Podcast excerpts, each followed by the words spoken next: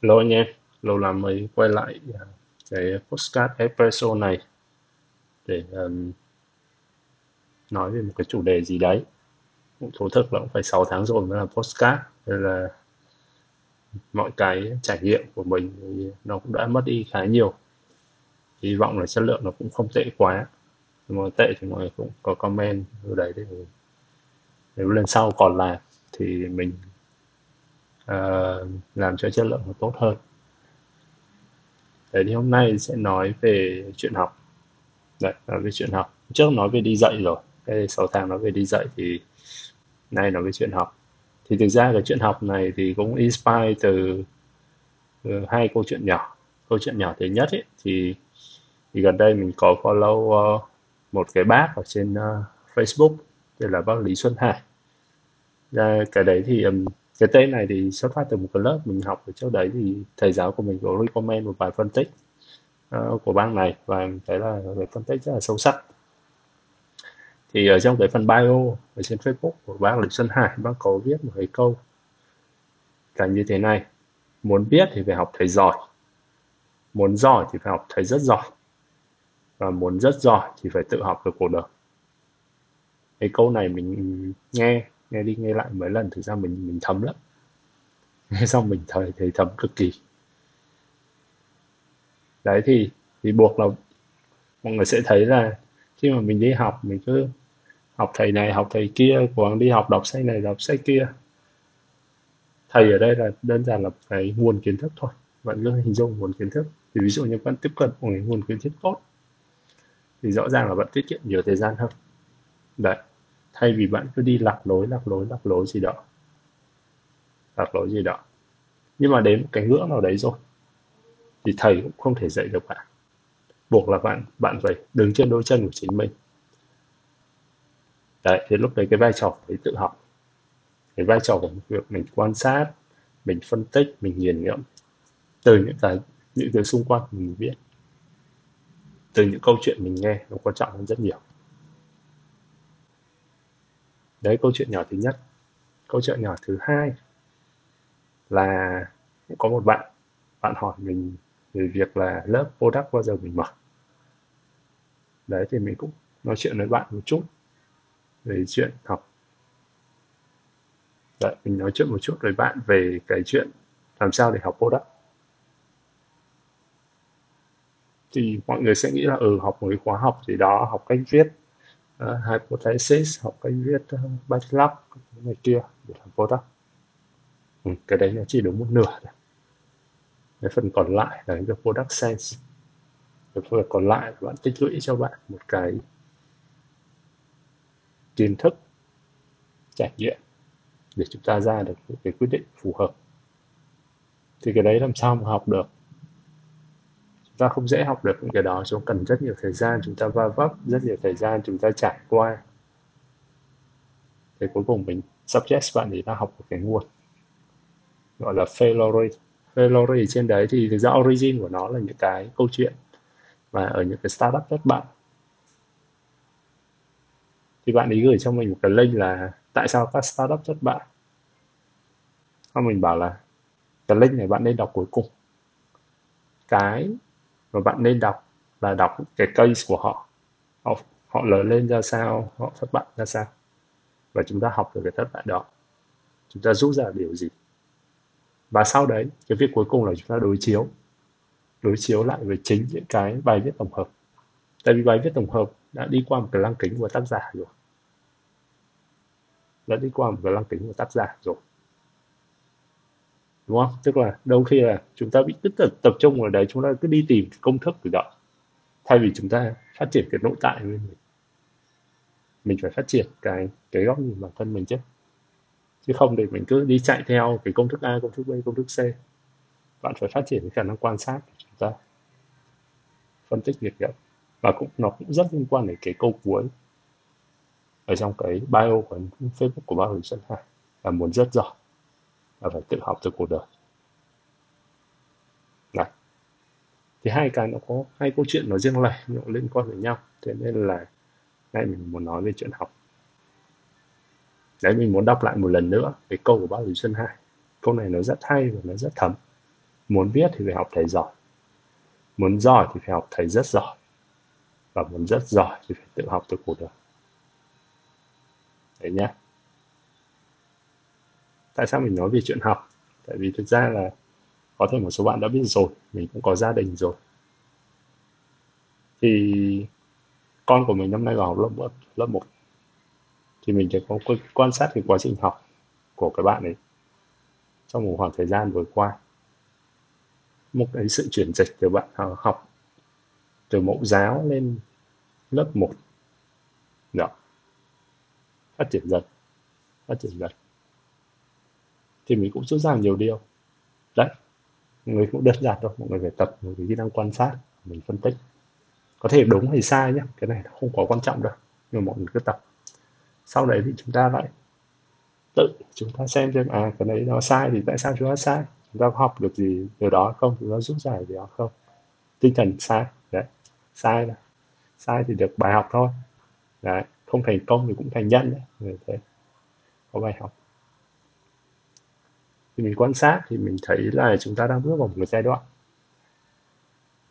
gấp rút tất cả mọi người, tất cả mọi người trẻ con cũng gấp rút, người lớn cũng gấp rút, cái việc giải trí của chúng ta cũng gấp rút. Ngày ngày trước thì chúng ta dành cả một thời gian dài thì chúng ta xem một bộ phim từ đầu đến cuối, xem những cái đoạn hay ho ở trong đấy, những cái, cái um, lời thoại vân vân gì đó. Ngày nay thì chúng ta có những cái lựa chọn nữa là chúng ta xem những cái clip tóm tắt, ví dụ ở trên TikTok chẳng hạn, tóm tắt một cái bộ phim. Một bộ phim có thể là hai ba tiếng, chỉ là quay lại năm mười phút thôi. Các bạn cũng hiểu diễn biến của phim, vẫn hiểu mạch truyện, vẫn hiểu kịch bản. Thế là nó ngắn lại. Một cái nội dung dài, giờ ít người xem hơn. Thực tế mình cũng mình cũng thấy như thế. Nội dung dài. Ở trên mình đang có phải có kia một cái workshop mình làm hai tiếng đồng hồ. Nói liên tục, rất chuyên sâu. Nhưng thực sự số người xem được rất ít, tại mọi người đang vào một cái giai đoạn mới, là mọi thứ đều nhanh cả. Trẻ con thế thôi, giờ cái gì nó cũng cũng phải nhanh. Dạy trẻ con thì chúng nó kiên nhẫn được không? Đối với cả những cái mình quan sát thằng cu nhà mình, cộng với cả những cái đứa trẻ xung quanh, thì mình thấy là chúng nó cũng không kiên nhẫn. Chúng nó không kiên nhẫn, không kiên nhẫn như chúng ta ngày xưa, không kiên nhẫn như thế mình, không kiên nhẫn như thế thằng em mình. Đấy, mà thằng em mình nó còn cái kiên nhẫn hơn mình. Thì đấy là cái trend của xã hội đang đi, là mọi người bắt đầu kém kiên nhẫn hơn.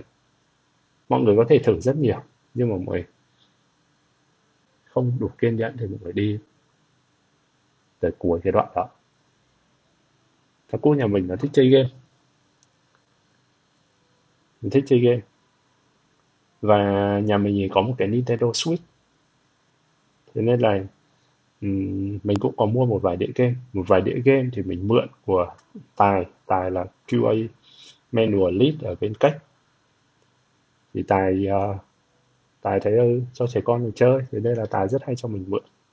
Thằng cu nhà mình là nó cũng chơi gần đến hết. Cái trò nào nó cũng chơi gần đến hết. Cái uh, gần được phá đảo của trò đấy. Nhưng mà đúng cái lúc đấy Tài lại cho một điện đĩa mới vào, lúc đấy tự nhiên mình thấy một cái trò đấy nó đang giảm giá. Thế là mình lại mua. Mình lại mua và giống như kiểu là mình cứ để nhà. Có thể vô tình mình nói ra hoặc là nó tìm thấy gì đó. Thế là nó chuyển sang chơi trò mới. Và những trò cũ thì bắt đầu nó sẽ chán đi. Và nó không tiếp tục phá đảo nốt trò đấy nữa. Mà nó chuyển sang chơi trò mới, nó cày trò mới. Đây trò mới nó có nhiều kích thích hơn, nó nhiều sự hấp dẫn hơn. Nó nhiều sự hấp dẫn hơn. Thì thực tế là cái trend là thế. Nhưng mà nói chung ấy, thằng cô nhà mình nó cũng khá kiên nhẫn so với các bạn bằng chung ở trong trong cái lứa tuổi đó. Nhưng mà mình cũng nhận ra một điều. Là mọi người đang bước vào một giai đoạn. Là mọi người muốn tiếp cận mọi thứ nó nhanh hơn. Mọi người sẽ không muốn đọc một cái bài viết dài, thật dài. Dài, dài, thật dài. Tại vì nó có quá nhiều chữ, tốn quá nhiều thời gian để đọc. À, thay vào đó tôi xem một cái video TikTok tóm tắt. Và video TikTok truyền đạt thông tin nó ngắn hơn. Đấy, bây giờ tôi phải set up một cái design system phức tạp bằng nhạc. Không, bây giờ tôi xem khoảng mười cái nhỏ nhỏ, sẵn sàng xem mười cái video nhỏ nhỏ mà setup từng cái một cụ thể, thay vì là một cái lớp lang gì đó. Tôi cần những cái tác vụ cụ thể và rất nhanh.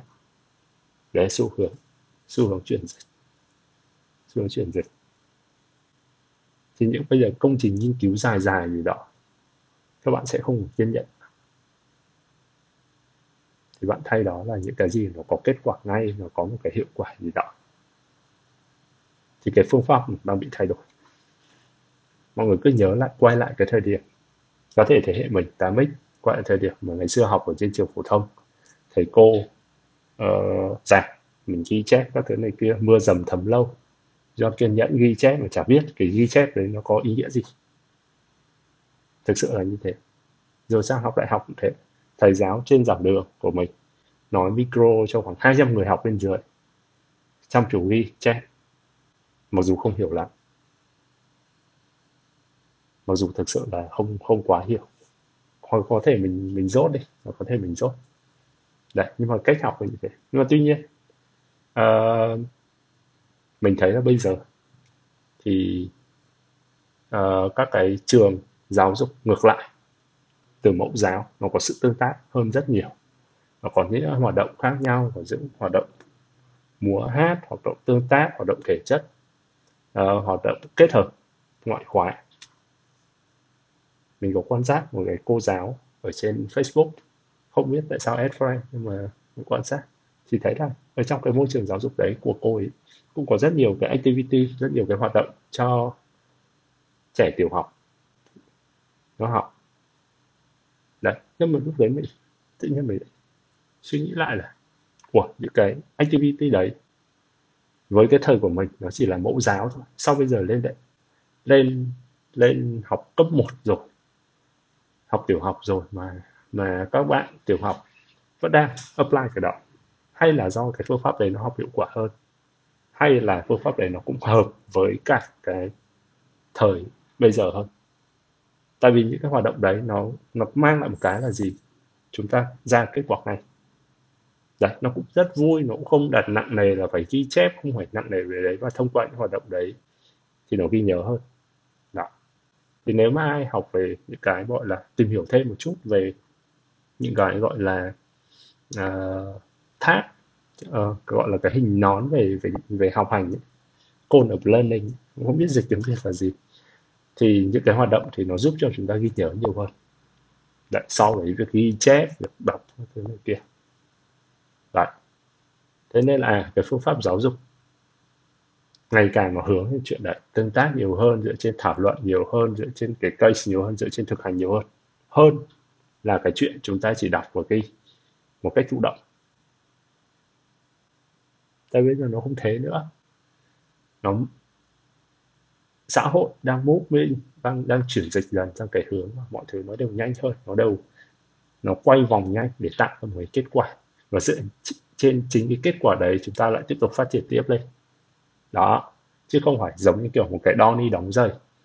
Giả sử như bây giờ các bạn học một cái khóa học ở trên Coursera gì hạn, video nó ghi sẵn từ đầu tới cuối, sẵn từ đầu tới cuối, bạn học theo đúng cái đó, ừ, nó tốt hơn bạn là đọc sách, nhưng mà nó vẫn là thụ động, nó vẫn là thụ động, chứ nó không phải là nó chuyển thành một cái chủ động của bạn học, bạn có tham gia tương tác, và tham gia thảo, thảo luận, không phải như thế.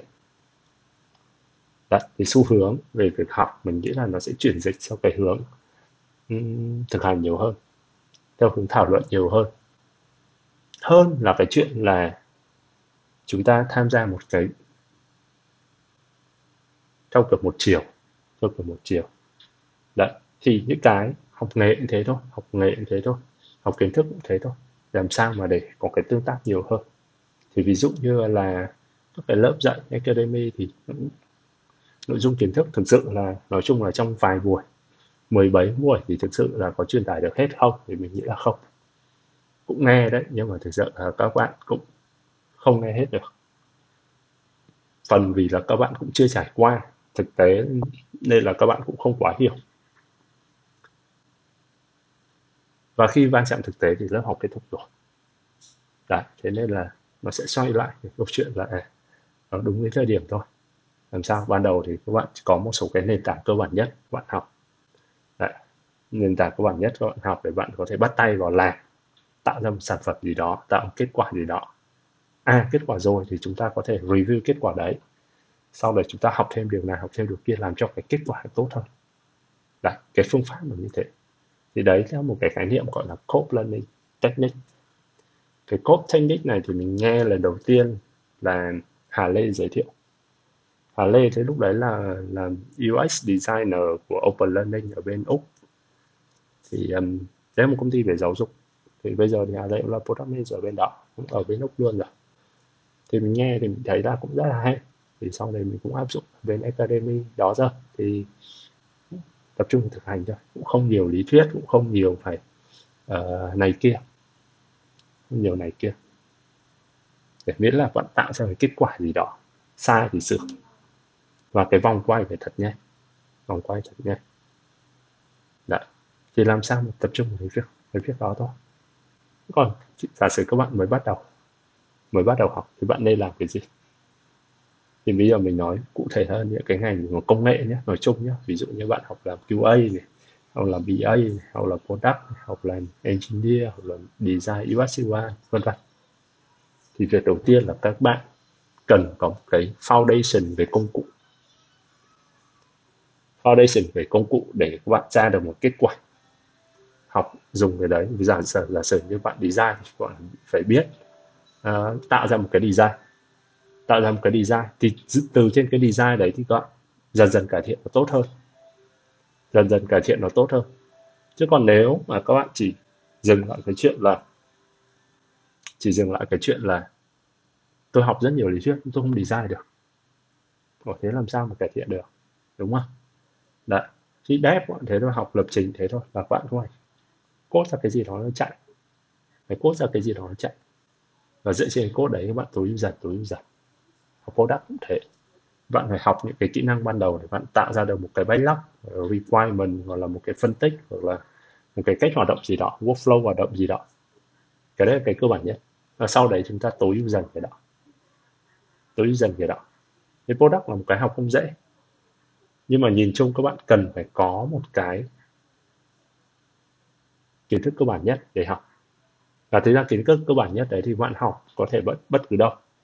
Đấy, có thể bất cứ đâu, các bạn vào bất cứ trung tâm nào học về thiên về công cụ cũng học được. Và tất nhiên các trung tâm thì cũng phải kèm thêm cái chuyện là bạn học thêm một tí lý thuyết các thứ này kia để nó đáng tiền hơn. Mà những người học người ta cũng muốn như thế, có thêm một tí gì đó kiến thức.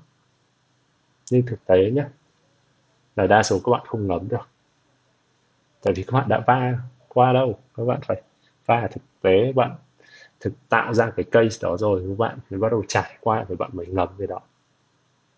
Mà thực sự à, khi mà bạn đến cái lúc trải qua cái kiến thức đã quên rồi. Đấy, thế nên là thực sự sau cái giai đoạn đấy, theo mình ấy, thì các bạn nên tìm những cái môi trường để chúng ta có những cái gọi là cái vòng lặp cải thiện, gọi là iterative loop. Đấy, à, để chúng ta cải thiện lên, chúng ta cải thiện, chúng ta phát triển lên. Đấy, ví dụ cái design của bạn như thế này, cái code base của bạn như thế này, phát triển lên cho học thêm những điều mới dựa trên những cái nền đó, nó có kết quả ngay mà. Thay vì là chúng ta cứ học rồi lý thuyết xong rồi nhảy sang thực hành. Mình là một cái sản phẩm như thế, mình sản phẩm như thế, mình học quá nhiều lý thuyết. Đấy, học quá nhiều lý thuyết, nhưng về sau mình phải học thực hành rất nhiều, mình phải bắt tay vào thực hành rất nhiều để mình learn. Và cái nền tảng lý thuyết đấy có giúp cho cái việc học thực hành của mình tốt hơn không? Thì thực ra là nó không tốt hơn nhiều. Đấy, mình cũng lại, lại phải quay lại cái bước đầu. Tuy nhiên vì mình có lý thuyết thì mình kết hợp được. Nhưng mà đối với cá nhân mình thì mình cảm thấy là nó qua cái thời như mình rồi. Nó qua cái thời là mọi người chịu đựng, mọi người dồn vào cái việc là học lý thuyết rất nhiều, sau đó thì bắt tay vào thực hành. Bây giờ cái thời đại mọi người học đến case thực tế nhiều hơn, và cứ nhảy đến cây thực tế lại đó. Thế để việc học đó.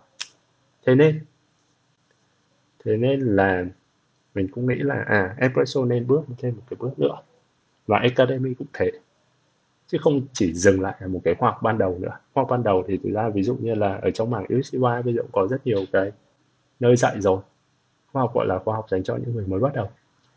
Thì ví dụ như là có Capydevi này, có Keyframe này, của anh Bình Tô này, xong rồi có Mia Design. Đấy, các bạn cũng cũng dạy rất rất là ổn đối với những người mới bắt đầu. Nhưng cái khó hơn là vào case. Đấy, thì mình nghĩ là cần một cái môi trường dành cho những người qua giai đoạn bắt đầu. Mọi người cần bắt đầu đào sâu hơn, phát triển hơn. Thì mình mới dựng lên một cái platform trên cái Rocket Chat. Đấy, ở trên thì website nó là apresso chấm net thôi. Đấy, thì đây là một cái platform mình dựng trên Rocket Chat. Thì cái công cụ đấy thì nó nó giống Slack.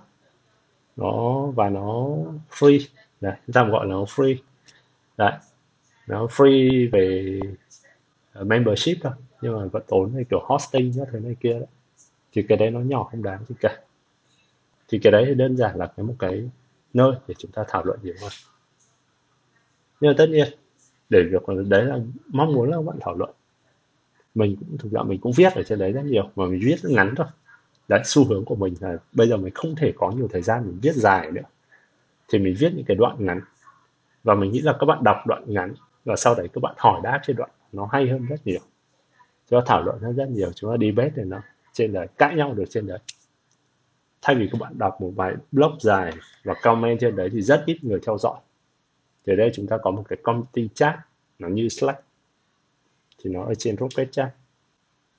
Thì các bạn cứ reply trên đấy, tag link các kiểu trong đấy thì notification nó sẽ bắn là a à, ông này vừa hỏi cái này thì chúng ta sẽ vào support nhau trên đó.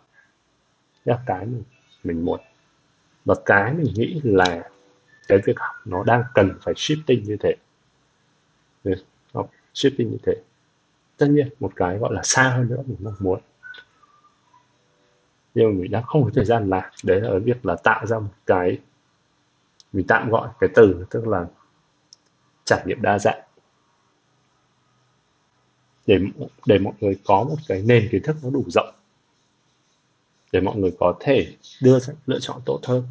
Ví dụ như hôm qua, hôm, hôm qua hôm kia thì mình mới ngồi mình giải thích cho team u ích u i, team product design của bên cách về một cái mô hình kinh doanh của một cái ngân hàng, dòng tiền như thế nào, đầu vào đầu ra như thế nào, mô hình kinh doanh như thế nào, các nguồn doanh thu đến như thế nào, chi phí là như thế nào, để họ hiểu được là à mình nên tập trung cái này thay vì cái kia.